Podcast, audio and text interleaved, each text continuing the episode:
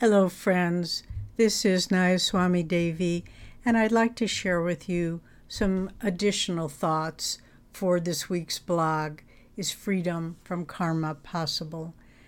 This is such an important topic because if we don't set our sights on the goal, if we just say, oh, well, yes, I practice meditation, and yes, I occasionally read something from a spiritual teacher, from my guru, we will make some progress, but we won't find the real goal that we're seeking, and that's unconditional joy and a feeling of soul freedom that releases us from bondage to this world.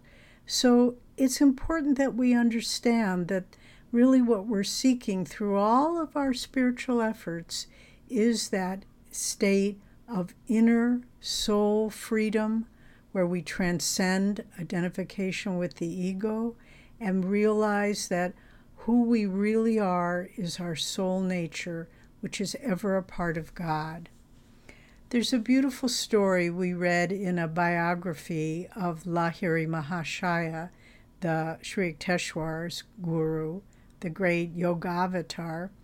And in this story, we learn that Lahiri, true story of course, Lahiri was a householder and he had 5 children, 2 sons and 3 daughters. At a certain point in his life, when his children were grown, one of his daughters, who was by this time married and living in the family of her husband, became very, very ill, seriously ill.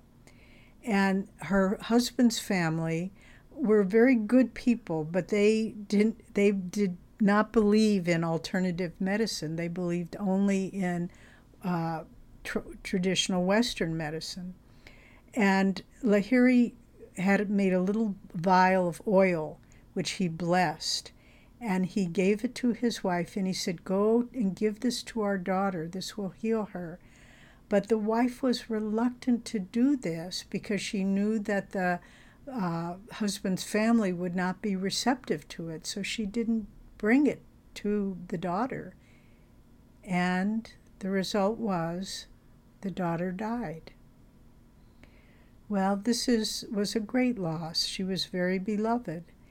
And that evening, as was the tradition in Lahiri's ashram home, the disciples gathered, and they said, the day that the daughter had passed, and they said to him, "O Master, we don't have to have our regular satsang tonight.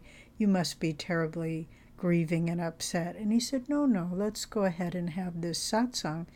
And then the disciples said, well, Master, we're so upset, we can't concentrate on what you're saying. We're just thinking about the loss of your daughter.